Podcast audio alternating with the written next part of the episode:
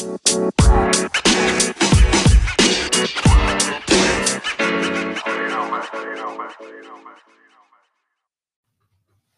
hey, everybody, it is Tim Gillette, and we're back here with another Tim Gillette show. You know what that means? That means I found somebody else on the planet who's really cool. All right. And it's got some awesome stuff. They're doing awesome stuff. They've done awesome stuff, and they've decided to come out here and share with you their awesomeness. From business owners to authors to speakers to all kinds of things, ladies and gentlemen, they are the people who come here to share their story with you. Today's guest is no different. He's a cool guy. All right. He's got a cool story got some cool things going on in his life. All right. He's got some good standards and some good, shall we say, morals. I don't know. Maybe we can call him that. We'll have to ask him as we get to talk to him. Jeff Morrill is our guest today. Let's bring him up here and see if he wants to be part of the Tim Gillette show. How are you, Jeff? Hey, good. Thanks, Tim. Good to know you. Yeah, man. So, uh, you know, I, I, first of all, I, I was trying to research what part of the country are you in? So the businesses that, that we built are right outside of Boston, just south of Boston. The, probably the most famous of them, the retail business anyway, is Planet Subaru in Hanover, Massachusetts. But I actually live in Charlottesville, Virginia. Okay. Um, I grew up in Virginia, and my wife and I moved uh, up with my brother in 1998 to open the first business in Boston. And by 2018, after 20 years of uh, business building, I was ready to to uh, downshift and, and start living again. And okay. so here I am back in, so, back in Virginia. So you were in Boston in the automotive industry. I'm going to say a name that's going to make you go, yep, I know that family. The okay. Atamian family. Ah, the Atamians out of Worcester. Yes, they have a bunch of dealerships. Do they still? Are they still I don't know. I worked for the Atamian family at their VW and Honda dealer in 1987 in Tewksbury, Massachusetts. Oh wow, okay, yeah. So I'm I'm remembering because I'm trying. To, I don't know if they they may have sold their stores or rebranded them because I'm trying to remember the last time I heard of an yeah. Atamian store. Yeah, but but you yeah, but but in the in the in the auto industry in New England, you know the name oh, Atamian oh, because they were known as automotive. Yeah. Yeah, yeah, all the, all the groups. I mean, there aren't aren't so many of them that you wouldn't you wouldn't run into those uh, folks from time to time. But yeah, and then in the auto industry, I worked for uh, when I, my first car job was for a company called J.L. Fried and Sons in Lansdale, Pennsylvania, and they were the oldest Cadillac dealer in America. When I worked for them, I don't even know if they sell Cadillacs anymore. They because they had Cadillacs, Pontiacs, and I think Hondas at the time and I think they're just a Honda dealer now. I don't even think they have because they're not even the same in the same location. But yeah, I got started in, in, in the auto industry. I worked for them. I worked for the Penske family. so okay. I've worked for a few well-known automotive industries. Automotive well, that's great. Families, You're going to know a lot about the, the conventional expectations of a, of a car dealership. Then. Yeah, yeah. yeah. So, uh, and it's interesting that, that uh, you know, it's very rarely that I get someone on my podcast who's like, had auto business in the same part of the country I have. So this is going to be an interesting podcast today. okay, so fire away. Yeah. So you were up in New England. You started an automotive pro was dealership, right? Yeah. Okay. Uh, and 98, you said? That's right. All right. Uh, what made you go to New England to start a car dealership? So one of the things I encourage entrepreneurs is, is to take a similar approach to what my brother and I did, which was we were both working for someone else and we knew we wanted eventually to own our own business together, hopefully, because we get along really well, or at least we did at that time and still do. And and so my thought is you you try to move closer by a step every day. So mm-hmm. I started looking in the back of Automotive News, which was in a print uh, print publication. Now it's it's mostly online, but they used to put dealerships for sale in the classified section. So I just started picking up the phone and calling and and we would have gone anywhere. We were at that time in our lives where we could have gone to, we were looking at some dealerships in Colorado, as I recall. There's one in Maine, um, maybe some others too. It's been so long, I don't remember. But we just started making calls, and most of them were dead ends. Most of them didn't even want to talk to us because we didn't already own a dealership. And and then, and, and even more so now, generally people prefer to, to sell their stores to the sure thing so they don't have to worry about closing getting blown up at the last minute by by financing issues or something like that. But anyway, 20 years ago, you could you could just call people up and they were looking to sell their stores, and, and eventually we we found one that um, needed to be sold quickly because the owners had bankrupted it and they needed to get out from under the lease. Mm-hmm. The, the, company didn't have any value, but they were on the hook for for another two and a half years of a twenty-five thousand dollar a month lease that they needed someone else to assume. So mm-hmm. that's how how we got our start with with relatively uh, small amounts of capital because we were able to buy the business for for just the cost of the the modest assets, the desks, the furniture, the shop tools, those kinds of things. Interesting, because you know, in 1987 and 88, I wanted to go into the automotive, and I, I could, I never, um, I wanted to go into my own dealership and stuff like that. I wanted to have my own gas stations, and I never was able to. I, I didn't have the smarts. First of all, I just had to study for years to figure it out, and never would have thought to get on the phone and try to work out deals with people on a big dealership. Now, eventually, I would have like a small used car dealership, auto body shops, and stuff like that. But I never was on the scale of opening a big dealer.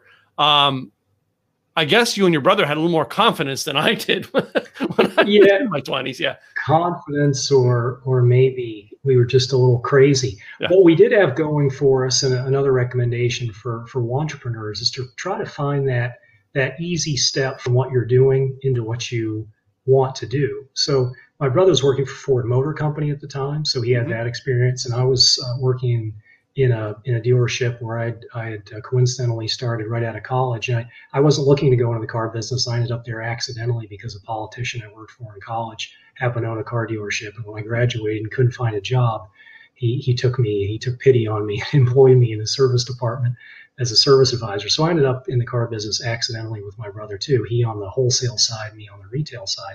But obviously, it made sense for us to to use the skills we had gained in that field to, to buy a business. It would have made less sense for us to go into the wine business or something mm-hmm, like yeah, that. Yeah. You know that we knew nothing about.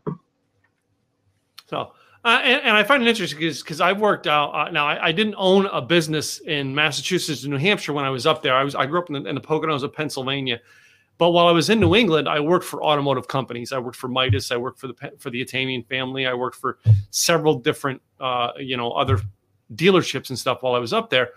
Um, but like that that journey of going through that to, to, start a business of my own, I wouldn't. I would I would go back to Pennsylvania, and it wouldn't be uh, until someone basically hit me with a multi-level marketing thing, and it finally awoken into me.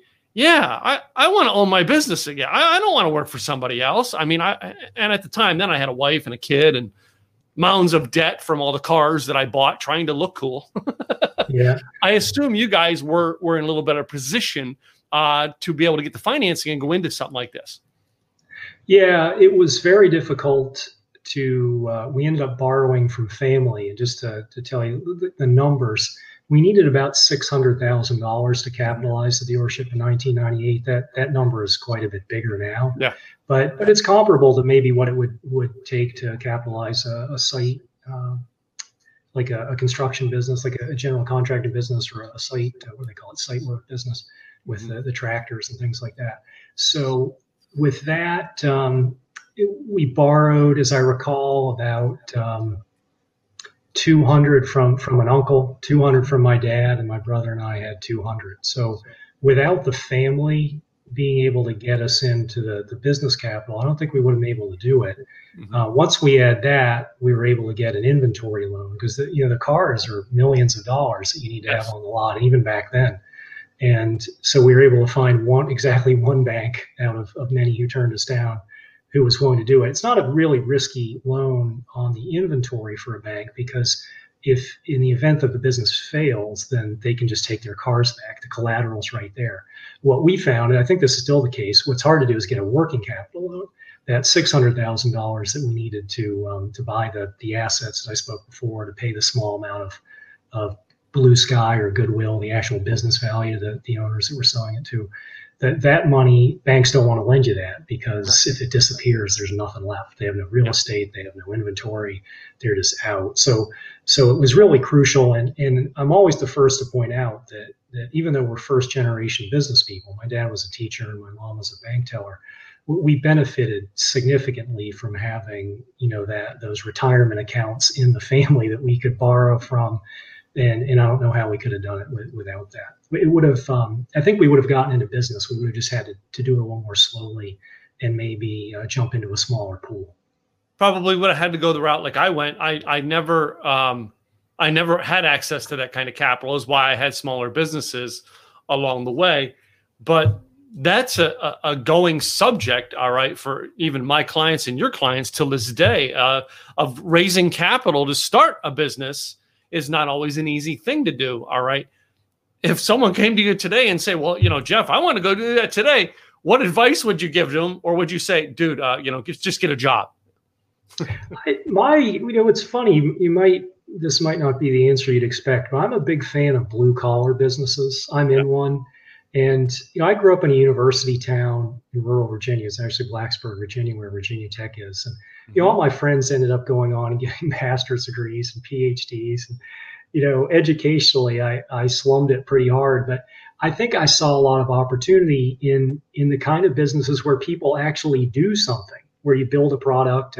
I generally don't recommend, and and uh, I'm not saying you shouldn't do it, but I personally recommend those businesses like um, you know, like coaching and those kinds of things that are easy to start, or mm-hmm. even being like a realtor because the competition is just it's just the cost of entry is relatively low. It's just hard to get that get cranked up. Takes a lot of time over over over maybe even decades to build up that business. But but blue collar businesses and, and with that I include like landscaping companies, plumbing companies, electrical supply, sales. I mean they're they're not particularly glamorous and they don't come with a lot of glory. Um, but their their businesses actually employ people, which I think is good for society. And I think they produce things of value to people. If you're a plumber, you know, when your pipes leak, I mean, you need someone who's capable of, of getting that fixed. And and uh, there's a lot of opportunity in those fields. And yeah. and so and you can start them for for relatively small amounts of capital if you already have the skills. Yeah. And and I and I find that to be true. I mean, I my last business was mobile car washes here in Dallas, Texas, and mobile car washes wasn't that hard to start up.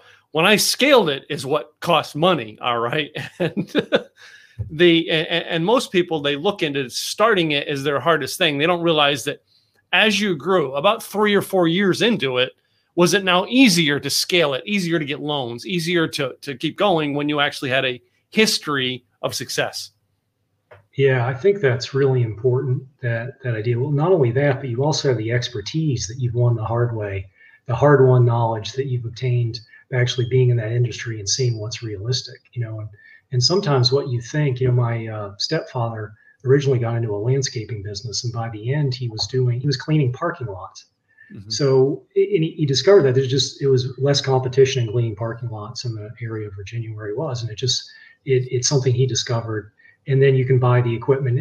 by the time he had figured this out, he, he was able, because of the track record, and because of the uh, the cash flow of the business, he was actually able to get the loans for the fairly expensive trucks that it takes to clean clean the parking lot. So mm-hmm. there is there is a lot of benefit to to, um, to to, taking it slow, I guess. And I, I'm I'm generally I generally try to discourage people from looking for the quick buck if you want to go into business, I think you should should plan on it taking a minimum of ten years. Yeah. And and um, and that isn't to say you can't get something up and running that will that will generate income for you and and allow you to make a living.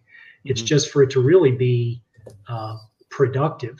I mean, in in just because you're in it ten years doesn't guarantee that, but it just takes a long time and part of that just because of our tax code um, without getting too much into it you just think about you know i remember the first year we made a million dollars at planet subaru i was like wow we're rich but then you know between state and federal taxes you've got to pay uh, by april the next year roughly half of that so half of yeah. it disappears and my brother and i were living you know not the high life but if we were taking out $100000 each at that time that left 300 and mm-hmm. we had millions of dollars of debt. So it just takes years yeah. to pay that down and to grow the business. And I think it's important that, that people understand that it's it's going to be a long haul and it can be very rewarding, but it's not going to happen fast. I mean, unless you get lucky and ball the lightning, you know.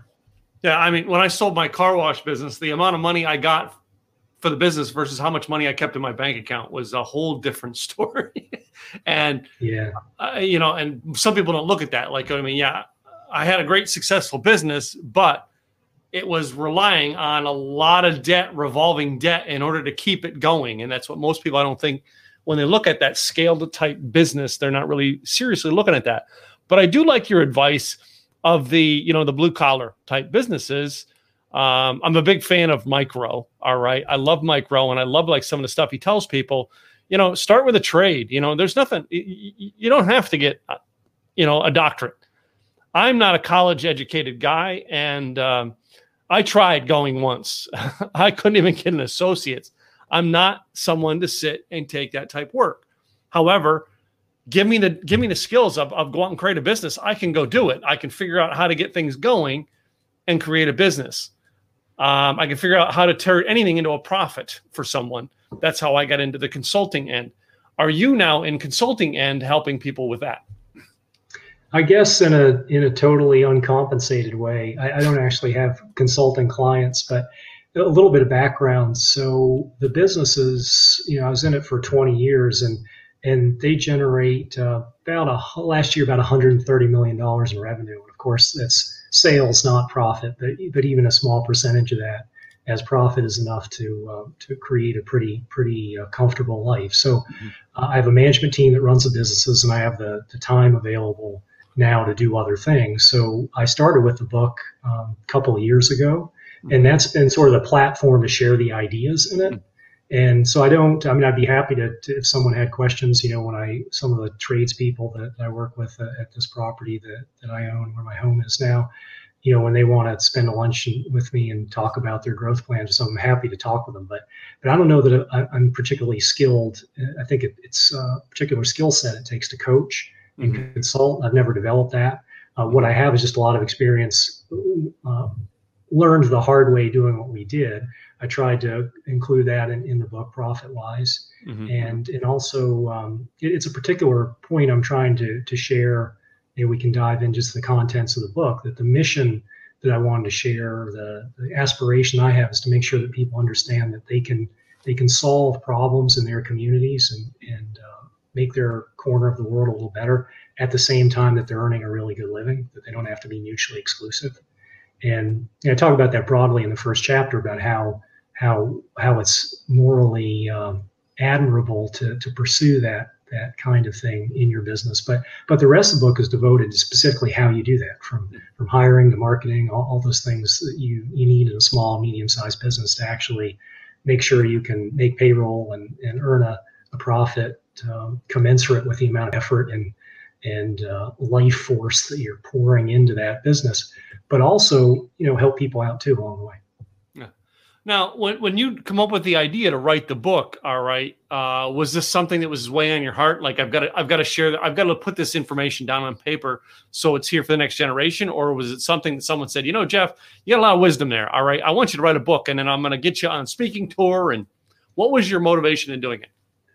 Yeah, so I was in a terrible mountain bike accident in 2018, right after we moved to Virginia. Actually, I dreamed of of getting out there in the woods and riding after all those years spent under fluorescent lights working my butt off. And uh, I finally got the chance. You should be careful what you wish for because I, I barely escaped that that wreck with my life. But I had a lot of time on the couch, um, immobilized for many months after that accident. And and all the lessons that I learned over the years, I'd, I'd always wanted to write a book, and they were in my head but but there's a big difference between having what you think is is a book inside your mind and then actually putting it out on paper. So those, those several months of, of being cooped up in the house gave me the chance, really an unprecedented and, and hopefully never to be repeated opportunity to not leave the house and focus exclusively on writing the book. Mm-hmm. And and the book was actually I wrote it for our team actually, mm-hmm. and, and the point was not to publish it. And the reason I wrote it for, for our team is because I wasn't there every day like I used to be to, to, to shape the direction of the company, to make sure that I was meeting every person that we brought on the team and having all that influence I used to. So I wanted to make sure that those ideas, that the vision that I'd had and that my brother shared and that we had executed on over the years survived my departure yeah, and would survive my departure from the world after I'm gone. So I, I, originally wrote it for them, and then and then after it was done, I, I realized that there was something more substantial that maybe other other business owners or aspiring business owners could could appreciate in the book. So that's when uh, I, I found a publisher, which was no easy feat uh, nowadays. Yeah. Publishing a book is, um, you know, writing it's let's just say is the easy part. You know, finding a, a publisher to, to roll the dice on a, on a first time author is, is the harder part. But that's how it came to be. You didn't you didn't self publish. You went with a you went with a traditional publisher. Yeah, my concern about self-publishing was that I didn't have the expertise in that field, and and what I've learned is that that I'm not very good at things that I don't know how to do, and uh, I have a lot of confidence to do things that I have experience with, and. Yeah. If I had had any kind of related experience, maybe I would have been willing to do it. But I'm, I'm not a professional writer. I, I don't have that experience. Um, so I needed I needed editing help. I needed, you know, just strategic help with, with how to set the book up so that people would, would actually benefit from it and not mm-hmm. not feel like it was just another business book, death by platitude experience. Yeah. So uh, I just needed all that help. So that's why I worked so hard to find a publisher. Like I said, you know, the first first time author, it's it's very difficult. Very to tough. One, but, very very tough. But yeah. I, I, found one that, that really understood what I was trying to do. TCK Publishing is mm-hmm. name. It's a small firm and and they're they specialize in in the kind of book that I wrote. Yeah. I know, yeah. well, all the stuff to go in with the book. I mean, I, I, I finished my book and and got it out there, and uh, yeah, I, I I still think my my poor English teacher from high school rolled over in their grave, went, "Oh my God, if Gillette can write a book, oh my God, they're, the world's going downhill," because I am not an English guy. I'm curious the experience you had through you know getting it published and rolling it out and sharing it with people. What what um, I, you know I've, I have a data set of one on this, which is my own book, and I'm, I'm interested to learn about your experience briefly. Not to hijack your podcast. No, no. Um, actually, I self-published my first book, which is this one over here. Um, and that has nothing to do with my business. That was just a coach of mine said, "You want to be a speaker, you got to have a book to get on stages." Okay, I took three weeks and wrote the book. Oh wow! Okay. it took me eight. It took me eight months to publish it. um, I went with a hybrid publishing company, which is basically they they have all the aspects of self publish, but they have the but they don't they don't market, they don't distribute for you, but they set it up. So if you took the scan code off the back of my book and and uh, or, or if it was left, say sitting at a Barnes and Noble, and someone picked it up and they took it to the front and they scanned it, it's in Barnes and Noble's system. Mm-hmm. So that's what the hybrid publisher was able to do for me. And then they charged me by how many I need to print. I need to I, I put an order in for 100 books. Great, they shipped me 100 books. You know what I mean? Uh, 5,000 books, they shipped them to me. And that was the advantage I had to do it. I have done other books now, uh, compilation books. I have two others that are just mine, and I'm currently writing a, a fourth one that is mine. But compilation books, I've been in a, at least two dozen of those. I'm like six or seven time number one Amazon bestseller type thing. But I, I don't hold credibility to that because they were all like joint published type books. It's a great title to hold. All right. To me, it means nothing, but it gets me on stages as a speaker the process yeah, sure. yeah, the process of doing it which is you know say it's it's it's write it all right edit it format it all right and print it that that's when i broke it down that simply i got it done and uh, i know i know one of the courses i teach in my program is simple easy books and that is writing your book out by a blog post at a time and then yeah, right. put them all together and publish it so but it's it's a process for everyone and my coach, the guy who actually got me to do that book, who's also got me to do my trademark and all kinds of other things over, throughout the years, he got a he's done both self-published and traditional publishing. His self-publishing, he put out like he wrote like four books in nine weeks once. And then he created a course called How to Write a Book in 30 Days. And that's how I figured out how to do that. All right. and it was it, yeah, it was all self type stuff. But then he went the traditional publishing route to do a book because he he worked for the band Guns and Roses, so he wanted to tell his story. And he still says till this day he regrets doing it, but it, it, was the only story he had that a traditional publisher would pick up. Yeah, now, yeah, right. And that's that's it. Having a having a, a story that a traditional publisher pick up, they don't they because they, they, do. They, they, look at a business book and like, mm, I don't know if I want to do that. You know, they, they everybody thinks they're Tim Ferriss and, and and Robert Kiyosaki when it comes to business books. When the truth is, most of us are, are, are probably Seth Godin, who's published millions of his own books. Some of us know who Seth Godin is, but the truth is, is Seth Godin's got more books out there. Yeah, yeah, and, and, and, and a multi-million copy selling author, Seth Godin is. So so his formula works clearly. I think it the conventional wisdom on books nowadays is that you certainly don't want to do it for the money. It's got to serve some other purpose in terms of like you were saying, promoting your speaking or your coaching, or in my case, it was just a, a way for me to to um, give me a platform to, to share the ideas in it that I wouldn't have otherwise had. Well, I, I, do like Jeff. You mentioned that, you know I mean? When I wrote this, I was writing it for my team. And almost always, you know, I've taught in speaking or writing or communication, you know what I mean? Pick that person that you're talking to. My blogs, 90% of them, it's some person I was thinking about. And you picked your team and said, I'm writing this to my team, which is going to make that an impactful book for me to pick up and not be part of your team because you had heart in doing it. All right. Yeah. Uh, and that's what most people, they don't have. You know I mean? Mo- a lot of people come on my podcast. They don't have the heart. They're just like, how do I be successful at this? Get, yeah. some, get some heart behind what you're doing.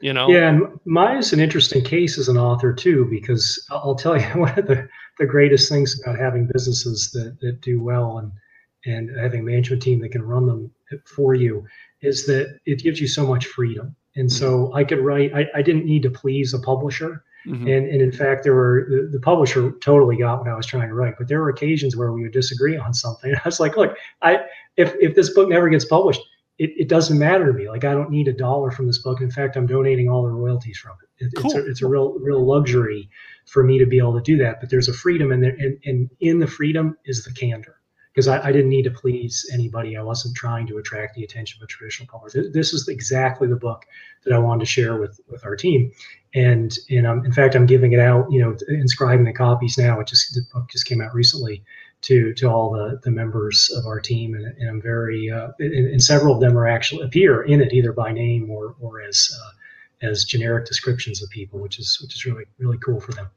But I mean, but it now becomes as as my coach, he wanted me to, to be my business card. All right, uh, you know now you walk into some th- some function and you go, well, you know, yeah, well, you know, I don't have a business card on me, but you know what? Let me give you a copy of my book. This might help you.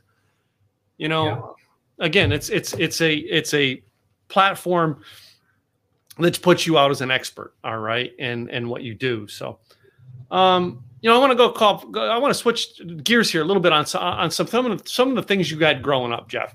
Um, growing up, you talked about your dad worked as a teacher and your mom in the bank. Is that right? That's right. All right. What are some of the lessons that dad taught you that have stuck with you throughout your life? One of the ones I think it might, you have to understand. My dad, he was when I say he's a teacher, he's actually a university professor, and and pretty. Um, he was, um, you know, a product of the 60s. So he's very, mm very um, thoughtful and, and willing to question the conventional wisdom. And one of the questions that he always encouraged us to ask is what is all the achievement for? Mm-hmm. In other words, in any realm, whether it's business or it's academia or, or sports, it, it's very important to understand why you're doing it. You know, because if you don't understand that, you can end up living somebody else's life. And in in his recommendation was to actually do the hard work of thinking through what what the whole point of this is. And and that's an important reason why i in middle age actually decided i was done with the business building. I mean it was really exciting and rewarding for the time we did it. But after i had done it for 20 years i'd had enough.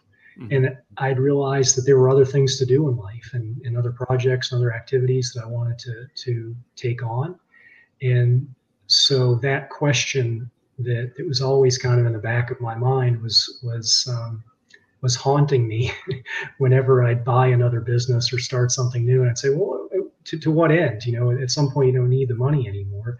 Yeah. You're just doing it um, out of habit or some kind of reflex. So, so I think that that's was very useful. Another thing I, I think was very important, something that uh, both my mother and, and father shared, is this um, this idea of serving people in the community and and they did it through the church. We grew up in a Catholic church. I'm I'm not Catholic, and, and even my dad is is no longer Catholic. But it was it was important part of our upbringing, the social justice aspects of it, making sure that that uh, those who who didn't have so much in our society uh, had people looking out for them. So I remember we adopted a family. This was in the 70s. I was born in 71, and you may recall, you may be just old enough, the, the Vietnamese boat people is what they called them. There, it was after the war ended, the Vietnam War, and um, there were just a lot of refugees, and and they came. Um, you know, they were um, relocated all, all sorts of places, even rural Virginia where we were growing up. And there was a family that, that we adopted through the church, and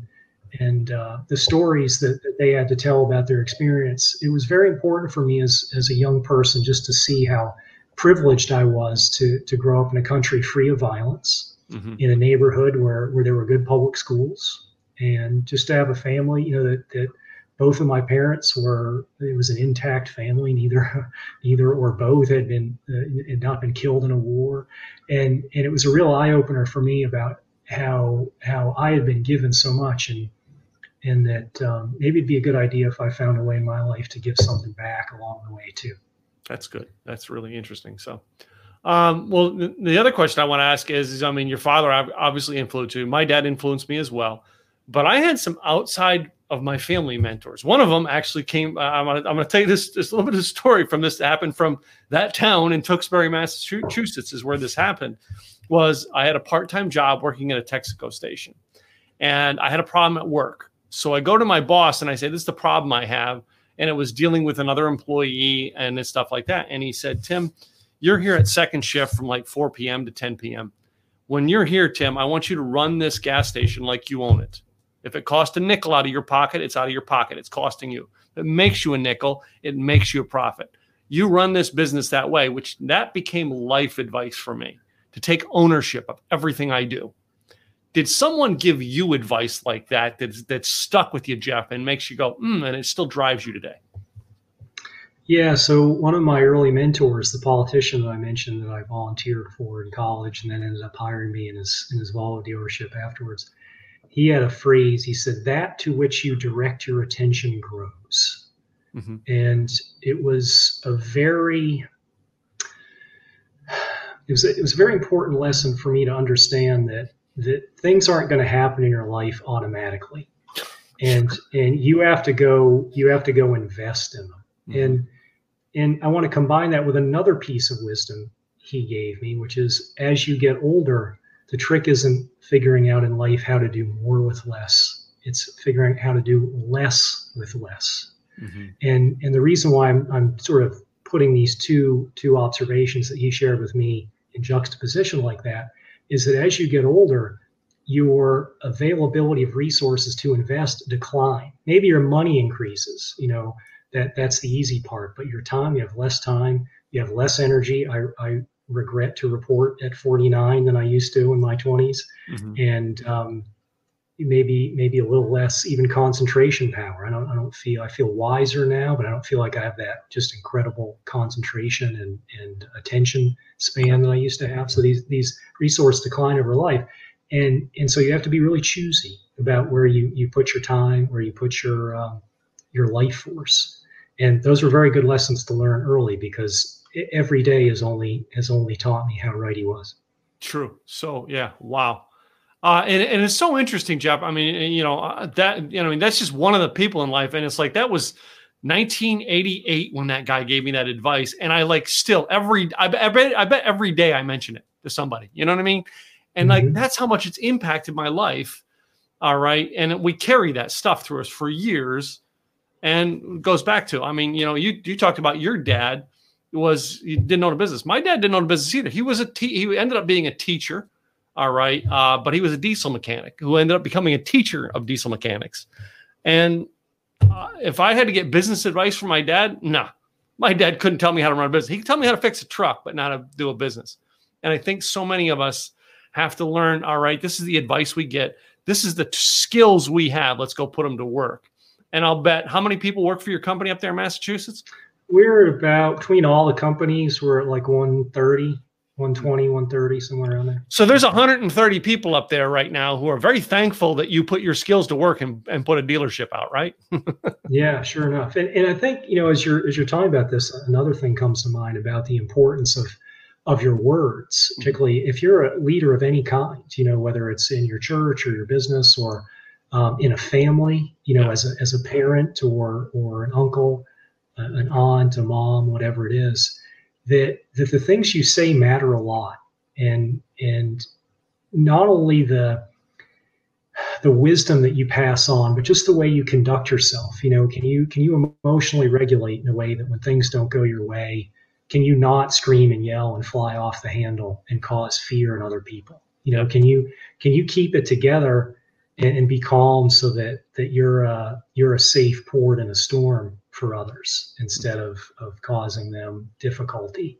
And these are the things I guess you get to middle age and you start thinking about because you realize, wow, that people are looking up to me now the way I looked up to my mentors when when they were my age, and right. and that that's a lot of pressure and responsibility. But but I accept that, and I I think it's um it's it's a cool opportunity too because it just goes to show you how your words can can travel far. Yeah, they are. So, well, you know, Jeff, we got a lot of people who who are you know listen to our broadcast who are are entrepreneurs. Some are entrepreneurs. Some are starting. Some are more seasoned what would be a word of advice you would give to them? Maybe some wisdom that would make them want to find out more about your book. One of the things I recommend to people from the very beginning, even before they open up a business, is figuring out how to put love in their model. And that's a term, again, another piece of wisdom I got from my dad.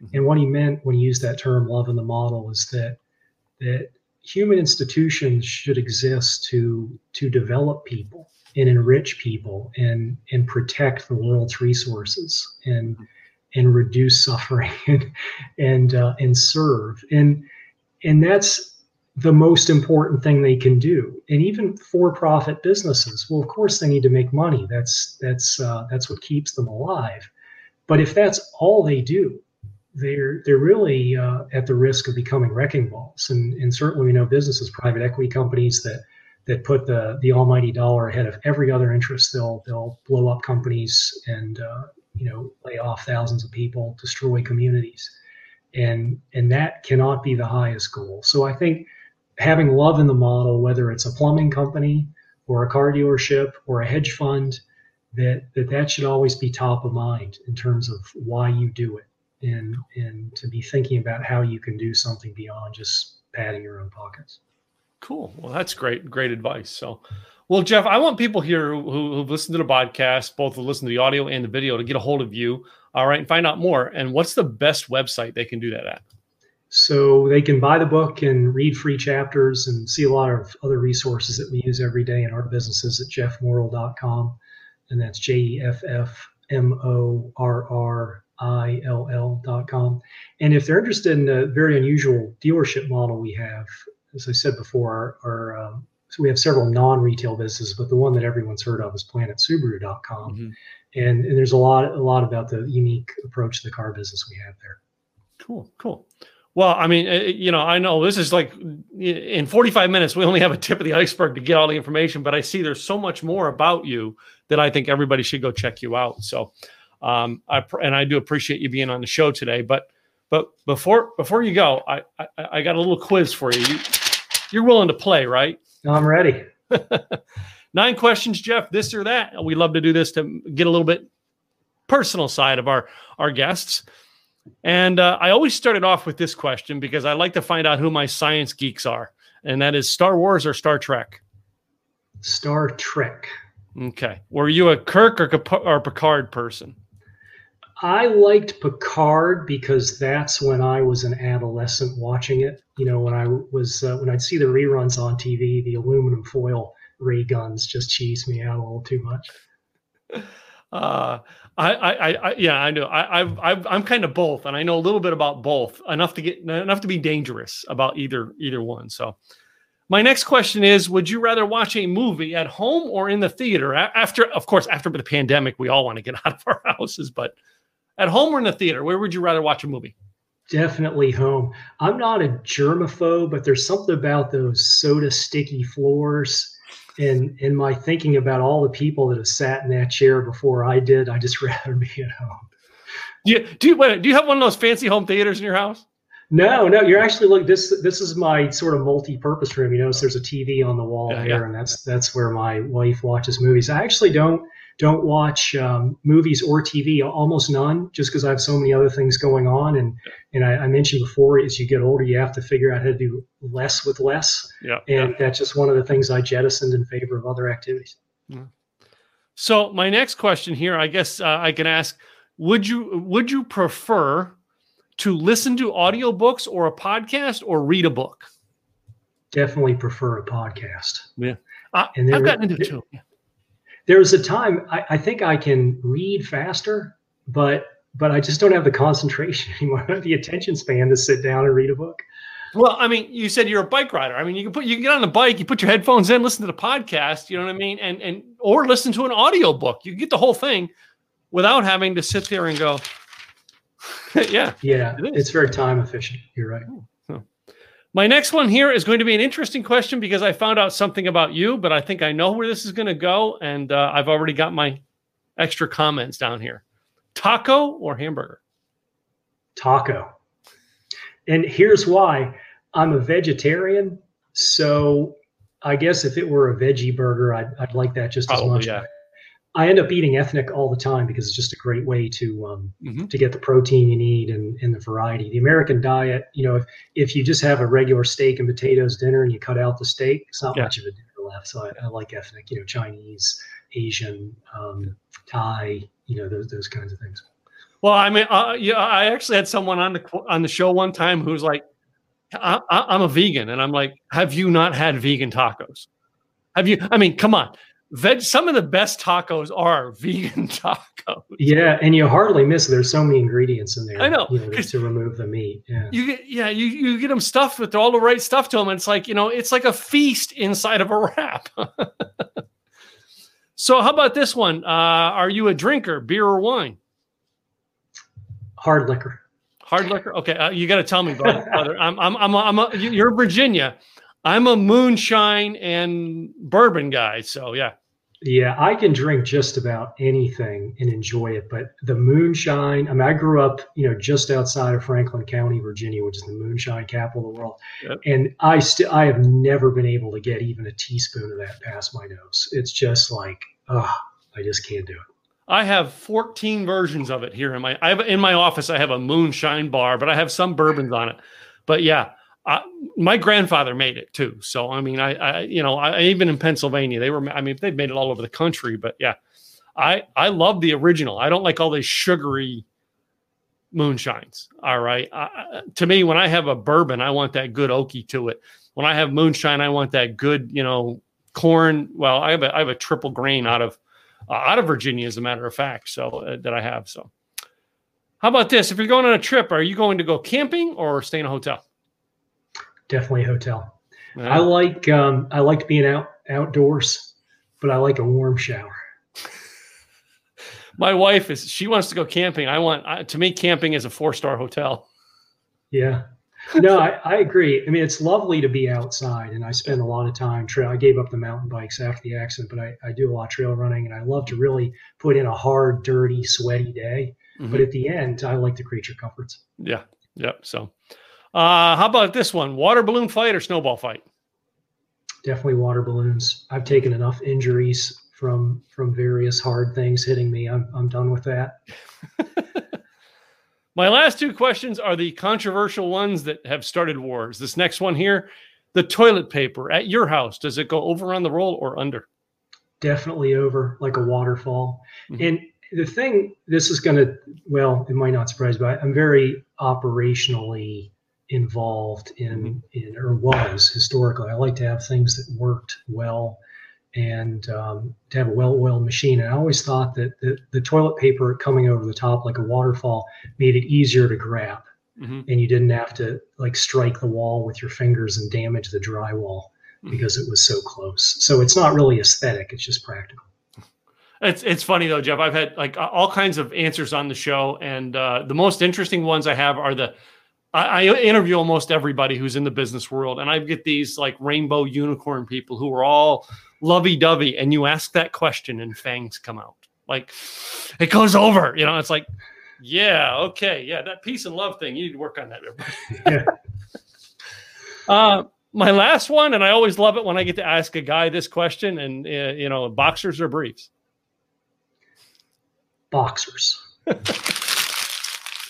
that hard of a quiz, is it?